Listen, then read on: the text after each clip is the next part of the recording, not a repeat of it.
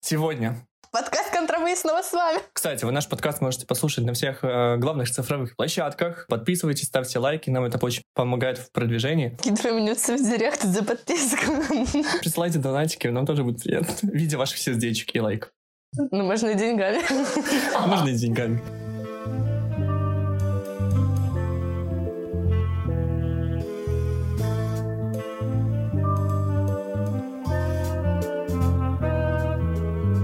27 марта весь мир отмечает замечательный праздник. Это праздник День театра. Аплодируем. С праздником, господа, с праздником наш подкаст. Всех причастных к театру, всех с праздником. Обычно в этот день проводятся в театрах э, разные капустники, когда ставятся всякие прикольные спектакли, концерты. Многие театры мира мира, к сожалению, не наши. К этому дню стараются подготовить какую-то премьеру и показать все самое лучшее. Вот, и обычно в этот день чествуют здравствующих и ныне живущих, но э, мы приколисты, и мы мы не идем по течению, мы не говорим о тех темах, о которых говорят все. Как Иисус, идем по течению, не плывем. Идем и... Ну да, мы... Библейские отсылки в каждом слове. Я говорю, мы приколисты, и нам бы хотелось э, поговорить о такой нестандартной теме. Так вот, и тема нашего выпуска — это почему актеры не умирают понарошку.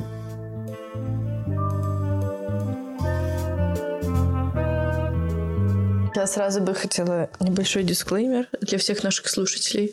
Мы не, не глумимся над смертью. Все мы умрем рано или поздно, вы должны это осознать. Наш подкаст еще и образовательный. Если вы думаете, что будете жить вечно, это не так. Никто из нас не Эдвард Каллен. Поэтому вечно мы не живем, мы все умираем. И нормально говорить о смерти, нормально обсуждать, нормально хихикать над смертью.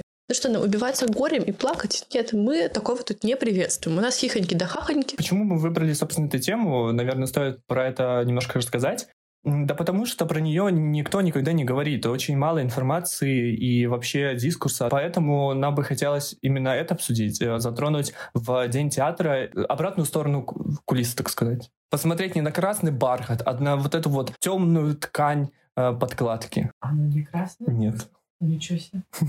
Он другого цвета. Я говорю, у нас образовательный подкаст. Да, да. И первый, собственно, такой вопрос к вам. В чем заключается сущность актера? Мне кажется, самый хороший актер — это тот, кто по жизни как белый лист. И из него или он сами себя может слепить что угодно. Для того, чтобы стать актером, а, себя нужно чем-то наполнять. Наполнять пьесами какими-то, образами своих персонажей но вбирать в себя э, из кинематографа, из литературы классической, из искусства, все, то есть себя наполнять, потому что актер это же сосуд, и чтобы э, выдавать какую-то эмоцию и роль э, на сцене, ты, у тебя должен быть бэкграунд. Мне просто кажется, что у тебя немножко идеалистический взгляд. Ты правильно сказал, актер это сосуд, в которого или он сам что-то себя вталкивает, или режиссер, по большей части режиссер и этот сосуд наполняет. И почему-то у нас все внимание уделено актерам, в то время как Режиссеры — это те, кто создают материю, из которой потом актеры, вот, которые потом актеры нам просто презентуют. Я не говорю, что это там ненужная какая-то профессия, что это легкая профессия. Нет. Это очень тяжело, и, конечно, только люди определенного склада и очень много усилий приложившие могут добиться успеха и стать действительно талантливыми, хорошими актерами. Актерам свойственна самоотдача профессии. Да, на самом деле, мне кажется, что это такая профессия, которой многие прямо тонут в ней и утопают. Много случаев, когда у актеров развивалась депрессия, например, после того, как они сыграли какую-то роль. И в этом плане там театр это еще сложнее, чем кино, потому что в кино ты, по сути, там свои смены отработал, отпахал, и все, свободен. А в театре ты каждый день выходишь и надеваешь на себя вот эту новую личность, и проникаешься ей, и играешь. И мы видим, что идет спектакль, который идет уже, блин, пятый год. Актриса после него, у нее все еще слезы в глазах, потому что она настолько отдалась. Но это невероятно тяжело. Это труд просто титанический. Ну вот э, про самоотдачу. Иногда эта самоотдача доходит до абсурдных ситуаций, когда эта самоотдача происходит не только на уровне эмоциональном, э, но и на физическом. Э, просто, к примеру, интервью с э, актером у которого рассеянный склероз. Он работает в Тюменском драматическом театре, и он говорил, что э, бывали такие случаи, когда его со сцены просто уносили, потому что он не мог двигаться, либо у него начинался резкий какой-то дефект в речи, либо просто какая-то часть тела начинала неметь. И как ты считаешь, э, насколько вообще нужно э, идти на такие жертвы? Как бы мы не можем сказать этому человеку, любому человеку, что ему можно делать, что ему нельзя делать. Это в любом случае его выбор, Это взрослый человек, это не та ситуация, когда там родители отдают маленьких детей там, на фигурное катание какое-нибудь или гимнастику, где их калечат. Это взрослый человек, который принимает взрослые решения. На самом деле, вот в англоязычном э, Твиттере, например, э, недавно разгоралась очень активная дискуссия на тему того, надо ли актерам э, претерпевать такие физические как бы, изменения своего тела ради роли. То есть мы же все слышали, там, Хоакин Феникс ради роли в Джокере похудел просто до жутких каких-то актеры толстеют, худеют. Ну, то есть это для организма вообще ни, нифига не просто такие претерпевать изменения. То есть есть много талантливых актеров нужного телосложения вам. Зачем другого человека заставлять через это проходить? Как бы, с одной стороны, мы не вправе указывать. И как будто ради искусства можно и пренебречь своей болезнью, а с другой стороны, ну, ты-то у себя один и у тебя другой жизни не будет. Каждый выбирает сам, как этим распоряжаться. Но если бы я, например, у меня был бы родственник, там, отец, например, который бы вот так рисковал своим здоровьем, я была бы очень против. Даже если это его мечта. Все, все, все равно можно, я уверена, можно себя в чем-то найти, смежным, похожим, но где ты бы не претерпевал такие риски. Мне кажется, это такое желание, знаешь, быть рок-звездой. Но вот это желание как бы спорить с судьбой. А в итоге-то, ну, судьба и жизнь, и смерть, они все равно выигрывают в любом случае. Ну, ты хорошо сказала, игра с судьбой настолько четкое и точное описание актерской профессии, что они всегда играют судьбой. И иногда это приводит э, к печальным последствиям, когда ты эту игру проигрываешь.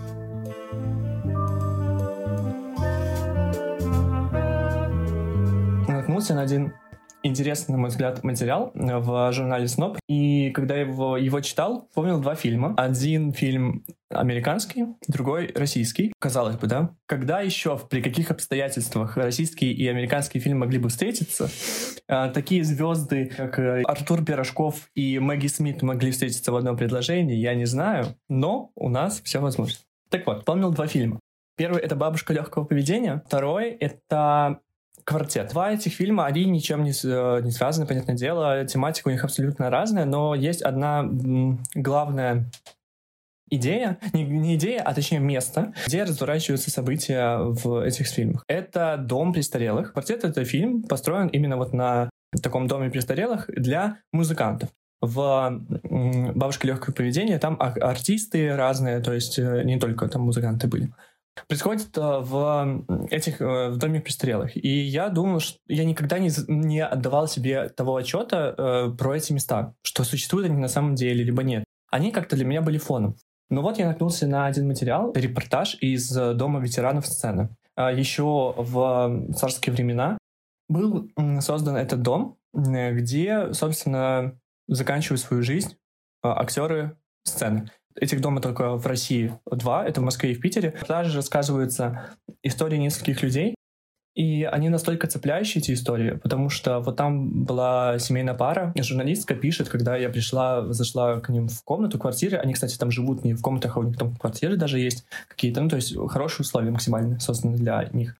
А зашла в их квартиру, то первым делом а, они начали ей показывать метровые просто афиши э, с их спектаклями. Дальше там была женщина, которая э, работала светителем, и она говорит, 200 спектаклей премьерных она выпустила за свои там 40 лет служения в театре. Они очень сильно не хотят говорить про, про какие-то свои сложности жизни. Они говорят о творчестве, они говорят о театре. Для них это смысл жизни. Они живут ради этого. Они говорят, вот у нас раз в месяц возят в театр, нас здесь кормят, убирают, что еще для жизни типа нужно? Нужно. Лейтмотивом всего этого репортажа шло то, что они живут в окружении смерти, не творчества. Это на первый взгляд кажется, что вот все из театральной сферы, все из творческой сферы, они живут, эти старики, в окружении смерти. Для них смерть, она стала перманентной, и она их уже не пугает. И многие из них, вот из тех, кого я перечислил, они говорят, что э, да, здесь каждый там день или не день, там каждую неделю кто-то умирает, и это нормально, мы этого не пугаемся. Это все, ну, такая жизнь. Так вот, эта пара, они сказали, что умереть на сцене — это почесть. Они говорят, мы могли бы умереть на, как, на, на ногах, на ходу, но зачем? Типа вот они выбрали э, уже бросить свою карьеру как бы в театре и там жить своей семейной жизнью. Но есть такие актеры, которые все-таки выбирают иной путь и решают продолжить свою э, карьеру, несмотря на какие-то там заболевания, либо какие-то трудности в жизни, и умирают на сцене. И предлагаю поговорить о таких случаях.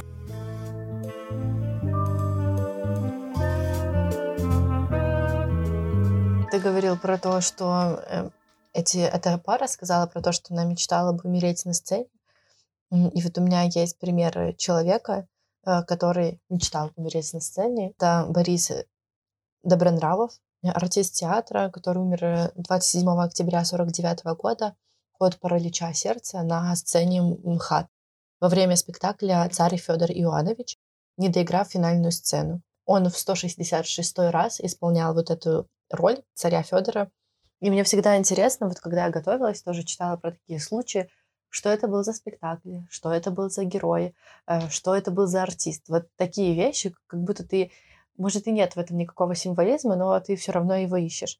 И вот у Бориса Добронравова э, Федор был любимым героем, которого он исполнял, э, так же, как и у Толстого, который, собственно, написал эту пьесу. Тоже Федор был другим и любимым, потому что в основном он основывался на исторических фактах, но Федора он сделал совсем другим, просто потому что увидел в этом в этой личности исторической что-то такое, что его тронуло. И вот он решил перенести в свою пьесу этот образ. Самое такое странное и мистическое, может быть, даже, что было в этой смерти, это то, что Бориса Добронравова со сцены отнесли в ван-ложу, положили на кожаный диван, на котором за четыре года до этого в гриме Ивана Грозного умер другой артист, Хмелев. Получается, с одной стороны, мечта артиста исполнилась. Он умер на сцене, исполняя свою любимую роль. А с другой стороны, я всегда в таких моментах задумываюсь о семье этого человека. Им было бы гораздо приятнее, если бы он умер, знаешь, в окружении семьи, э, попрощавшись со всеми, сказав теплые слова, а не вот едва там договорив какую-то строчку прямо на сцене, что его там вот пытались откачивать и всякое такое. То есть, с одной стороны, да, мы видим красоту, мы видим символизм, мы видим вот этот величие, метафору великую на жизнь, а с другой стороны, какие-то простые вещи, какие-то простые желания, вот это семья, э, проводы, прощание, оно как будто уходит. И вот это тоже много говорит о профессии актера, который всегда немножко на показ, чуть больше, чем внутри себя. И вот это желание запомниться, блистать до последнего, и вот как бы даже твой последний момент, он должен быть самой яркой вспышкой. Вот это о многом говорит на самом деле о людях, которые выбирают для себя профессию актеров и становятся в ней великими и достигают больших успехов. Я вот вначале говорил, что э, актерская профессия, она очень зависима. Она вызывает зависимость у людей, которые ее выбирают.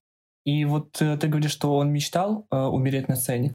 Я смотрел выпуск центрального телевидения про тоже смерть на сцене, и там был один актер, он уже был, правда, пожилым, и за день до операции он играл спектакль. И он играл этот спектакль э, «Чайку». Нет, либо «Чайку», либо «Грозу». «Грозу», наверное, Островскую. Не помню точно.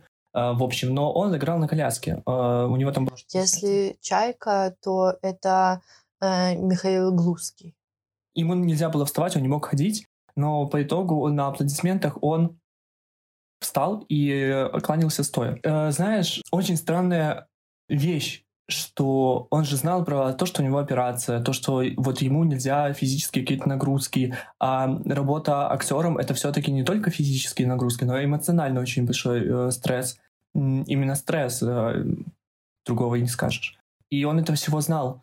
И выбрал не семью, э, выбрал не себя, а выбрал профессию. Что там так их привлекает. Это такая взрывная смесь э, из э, такого трудоголизма, может быть, и из тщеславия. Потому что тщеславие играет очень большую роль.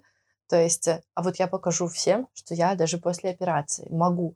И эта игра такая в русскую рулетку постоянная. Вот я смогу это, а смогу это, и вот это смогу, и вот это, и вот это. Но рано или поздно вот это я смогу заканчивается, и патрон единственный, который в этом карабине, он выстреливает, выстреливает прямо в голову тому человеку, который вот так игрался с судьбой. И как бы вот про этого Михаила Глузского еще хотела сказать, что в «Чайке» он играл э, Сорина, персонажа, тоже пожилого, который очень любил театр. Это такой дичайший символизм, что вот человек умер на сцене своего театра, играя своего там персонажа, одного из лучших персонажей, который также любил театр, но у него не получилось. А вот у него Глузкого получилось. Мне видится в этом больше даже от тщеславия, если честно. От тщеславия, от желания все символизировать, мистицизировать. Объяснить для себя я не могу, почему человек в таком состоянии здоровья выбирает сцену. Э, я тоже такой человек, который имел когда-то отношение к сцене. И я понимаю эту эйфорию и вот э, это чувство адреналина, когда ты выходишь на сцену, и тебя прям мандражит, и все твои болезни, все у тебя резко проходит, хотя до этого ты мог с температурой там помирать. Когда ты молодой, окей, я могу это объяснить. Ты же ты всегда думаешь, э, что это произойдет не с тобой, что это произойдет с кем угодно, но со мной вот плохого ничего не случится. Мы же так всегда думаем. То есть там в детстве мы выходили на лед, родители говорили, не выходи на лед, но ты думал, ну какие-то дураки под лед падают и умирают. А я со мной такого не случится. И, конечно, слава богу, что оно не случалось. Но вот это, да, да не со мной, точно. Оно же у нас спор, оно есть. То есть ты такой думаешь, я перебегу дорогу в неположенном месте. Но это других сбивают машину. Меня они собьют, сто процентов. Я достаточно аккуратна, я хороший человек, со мной не случится плохого. И мне кажется, это ощущение, оно у очень многих людей есть, что я ничего плохого не сделала, со мной зла никакого не случится. Может, это от христианства какое-то, я не знаю. То есть это отсутствие понимания, э, что каждый человек смертен? Может, даже не то чтобы отсутствие понимания, а игнорирование просто этого. Ну, типа, смерть, она есть, мы ее признаем, но она где-то там. Ну, то есть мы же не думаем, а вот что будет, если я завтра умру? Возвращаясь к теме нашего прошлого выпуска, где Марк Сергеенко говорил о том, что он э, никогда не видел смерть, но когда-то точно смотрел ей в глаза, а, очень хорошо переплетается с темой нашего сегодняшнего выпуска, потому что, на мой взгляд, а, почему актеры так играют в эту рулетку и почему они не боятся в нее играть? Потому что на сцене они столько раз встречались в глаза, глаза в глаза со смертью, что они перестали ее бояться. Они просто воспринимают ее как часть их работы как часть декорации, как э, то, что вот оно, да, сейчас есть, но оно пройдет. Актер умрет на сцене, но он потом э, этот свет погаснет, он встанет, и зрители будут стоя ему аплодировать. Балансируя на этой грани, они ее в какой-то момент пересекают и пересекают э, тогда, когда, казалось бы, стоит все-таки опомниться и вернуться в то, что смерть — это не, не бутафория.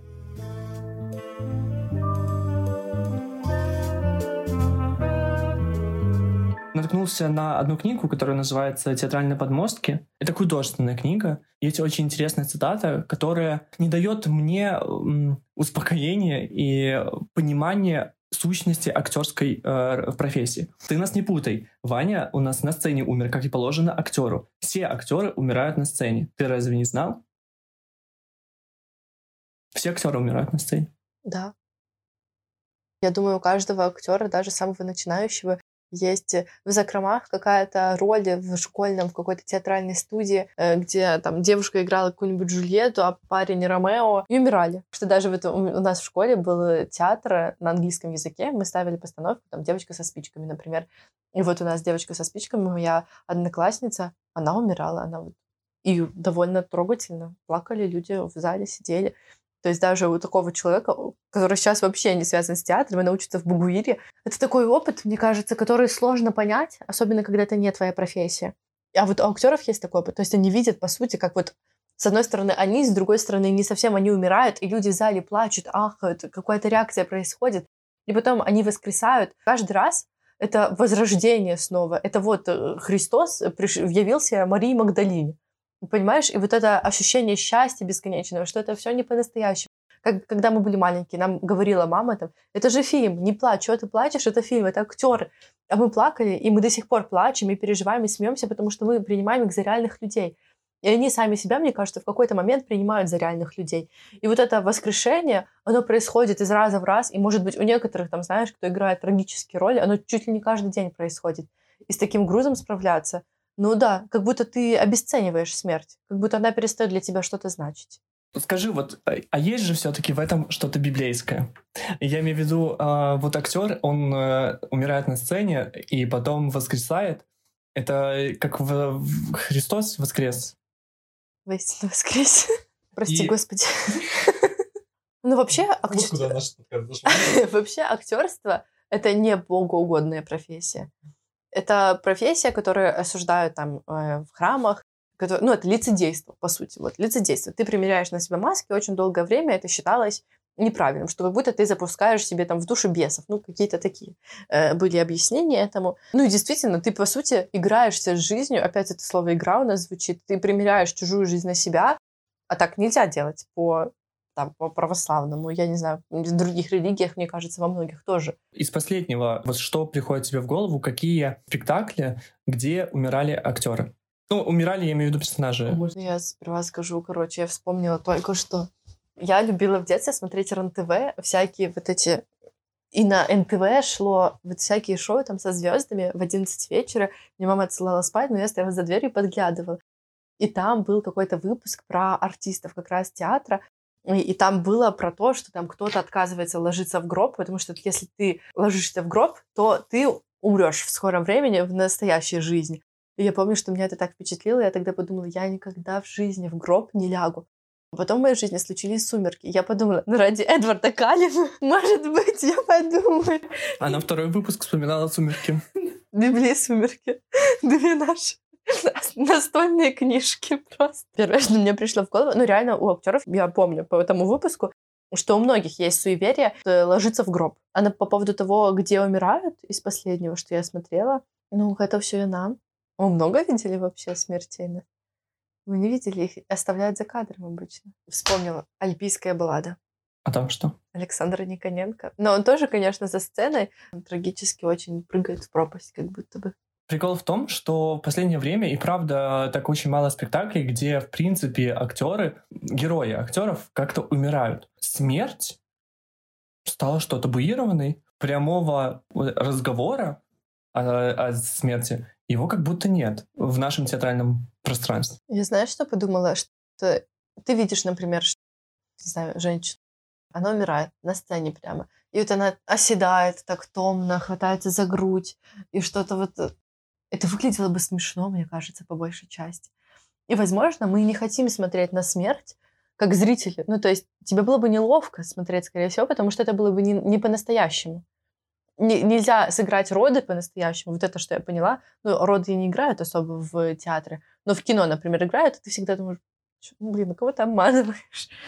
И вот смерть, мне кажется, тоже очень тяжело сыграть по-настоящему. Но смерть, она может быть метафорической. Например, э, в «Поливании на себе». Спектакль построен на вот на этом фарсе смерти. Начало приносят э, друзья им венки и усопшему на работе, или как-то там с такой формулировкой. И потом далее его как будто засыпают э, там камнями, но имеется в виду, может, там песок какой-то. Вот, то есть непосредственно игры самой смерти прямолинейной, ее как будто нет. Но игра с метафорой смерти, она есть. Спектакль э, «Гоголь Фатум» Гомельского театра э, Диваков режиссер. Там в финальной сцене э, был гроб и актеры боролись за место, чтобы полежать в этом гробу. Такая мизансцена очень физически сложная, потому что актеры там бегали, и в интервью они говорили, вот этот момент, секундное мгновение полежать в этом гробу — это отдых, и все рвутся э, как бы отдохнуть в этом. Это мысль о том, что смерть — это как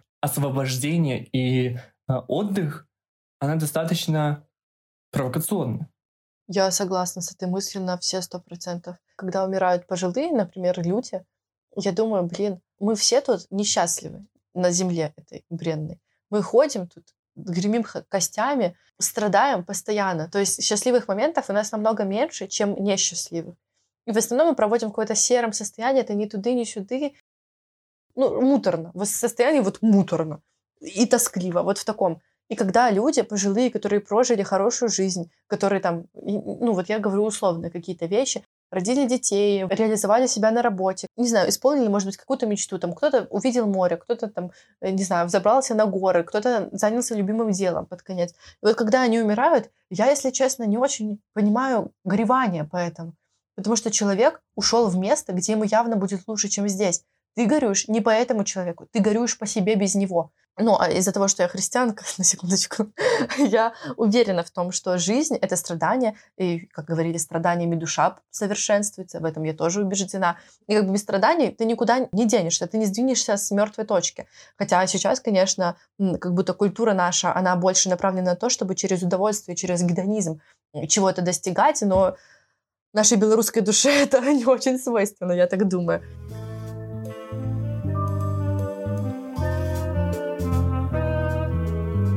Говорила, что у актеров есть такое суеверие, что если там ложишься в гроб, то ты ск- скоро умрешь. Но это на НТВ мне сказали. Актеры на самом деле, они реально суеверные люди. Там, если встречается какая-то кошка, то это к там несчастью. Это если падает сценарий, то нужно посидеть на этом сценарии. Это я как перед экзаменами сплю на бумажках. Но многие актеры не боятся э, соглашаться на роли, где их персонажи умирают, и иногда это приводит к очень грустным последствиям.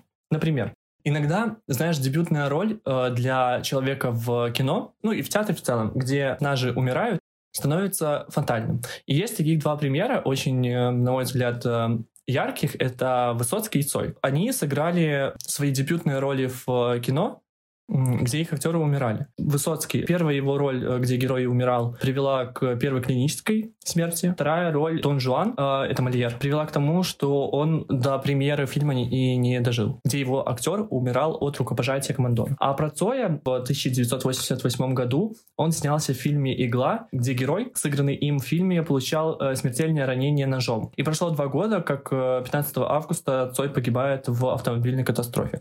Да, возможно, это факт притянутый за уши, но странно бы, было бы отрицать, что вот э, дебют на экране, либо в театре, где их герои умирают, приводит к такому в- и в жизни. Символизм — это как актерам, так и нам присущ. Э, Говорят, что творческие люди, они достаточно тонкая душевная организация, они очень остро ощущают происходящее вокруг них, окружающий мир в целом. И как ты считаешь, может ли актер предвидеть, предчувствовать собственную смерть? Нет, но я бы сказала, что есть самосбывающиеся пророчества.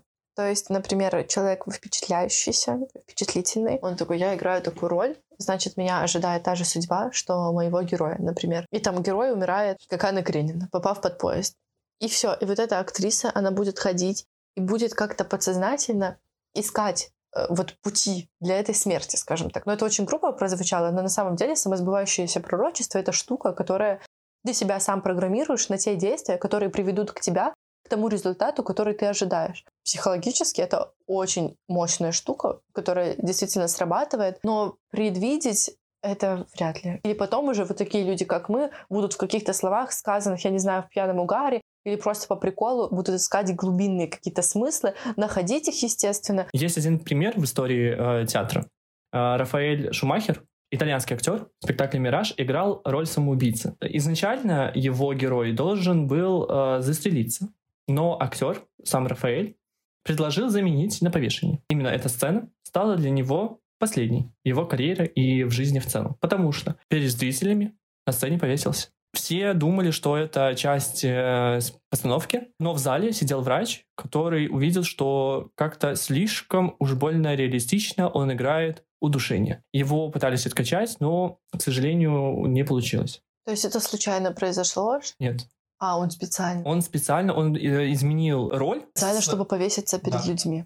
Ну вот это эгоизм чистой воды. Честное слово, я такое просто э, терпеть не могу. Когда люди совершают самоубийство при каком-то большом количестве людей или зная, что кто-то вернется домой из их родственников. В 1904, то есть начало 20 века, театре в, в голову прям на публике застрелились, э, а на сцене актеры. Когда происходят такие случаи на сцене, зритель не понимает, что происходит. Он считает, что э, это часть э, постановки. И из таких случаев даже был у нас в Беларуси. В театре имени Горького уже ныне покойная актриса, но она умерла своей смертью, все нормально. А Белла Масумян рассказывала историю из своей карьеры, когда на сцене на ее руках умер компаньон. Спектакль назывался «Наедине со всеми». Актриса вспоминает, что прям кричала в зал «Помогите!», а там, цитата, «а там стоит такая тишина, которую я, наверное, больше никогда не слышал». Ты как актер, который знает дальнейшие действия на сцене, дальнейшее развитие событий, ты понимаешь, что это происходит в реальной жизни, и актеру реально плохо, и он умирает, и ты в зал э, кричишь. Большая травма для самих актеров, потому что, как говорила Белла, она на несколько недель потеряла зрение и слух, Ну вот у меня тоже есть такой пример. Александр Бондаренко, народный артист Украины, который в спектакле «Тысяча и одна страсть» и «Не мелочи жизни» тоже ему стало плохо на сцене, и коллеги стали делать ему искусственное дыхание, то есть, ну, потому что они понимали, что это не по сценарию. Массаж сердца, вызывали скорую, но люди вообще не понимали, что актеру плохо по-настоящему, и долгое время они думали, что это, это продолжается спектакль.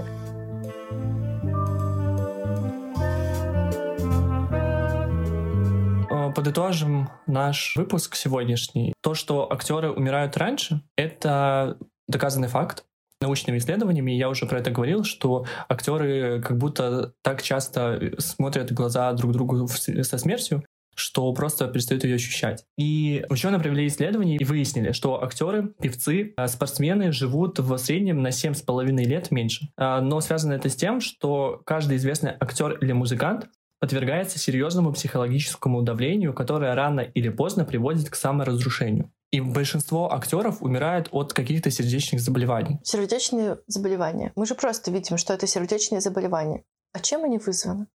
Вот это сердечное заболевание. Сдается мне, что в большинстве случаев вызвано оно нашим другом, этиноловым спиртом, этаноловым. И здесь стоит еще вспомнить, э, что у актеров из-за этих проживаний разных жизней, которые я так э, старался романтизировать э, во время подкаста, приводит э, к различным психологическим расстройствам и депрессиям. И закончить сегодняшний выпуск э, хотелось бы словами персонажа Михаила Булгакова. Человек не просто смертен, иногда он смертен внезапно.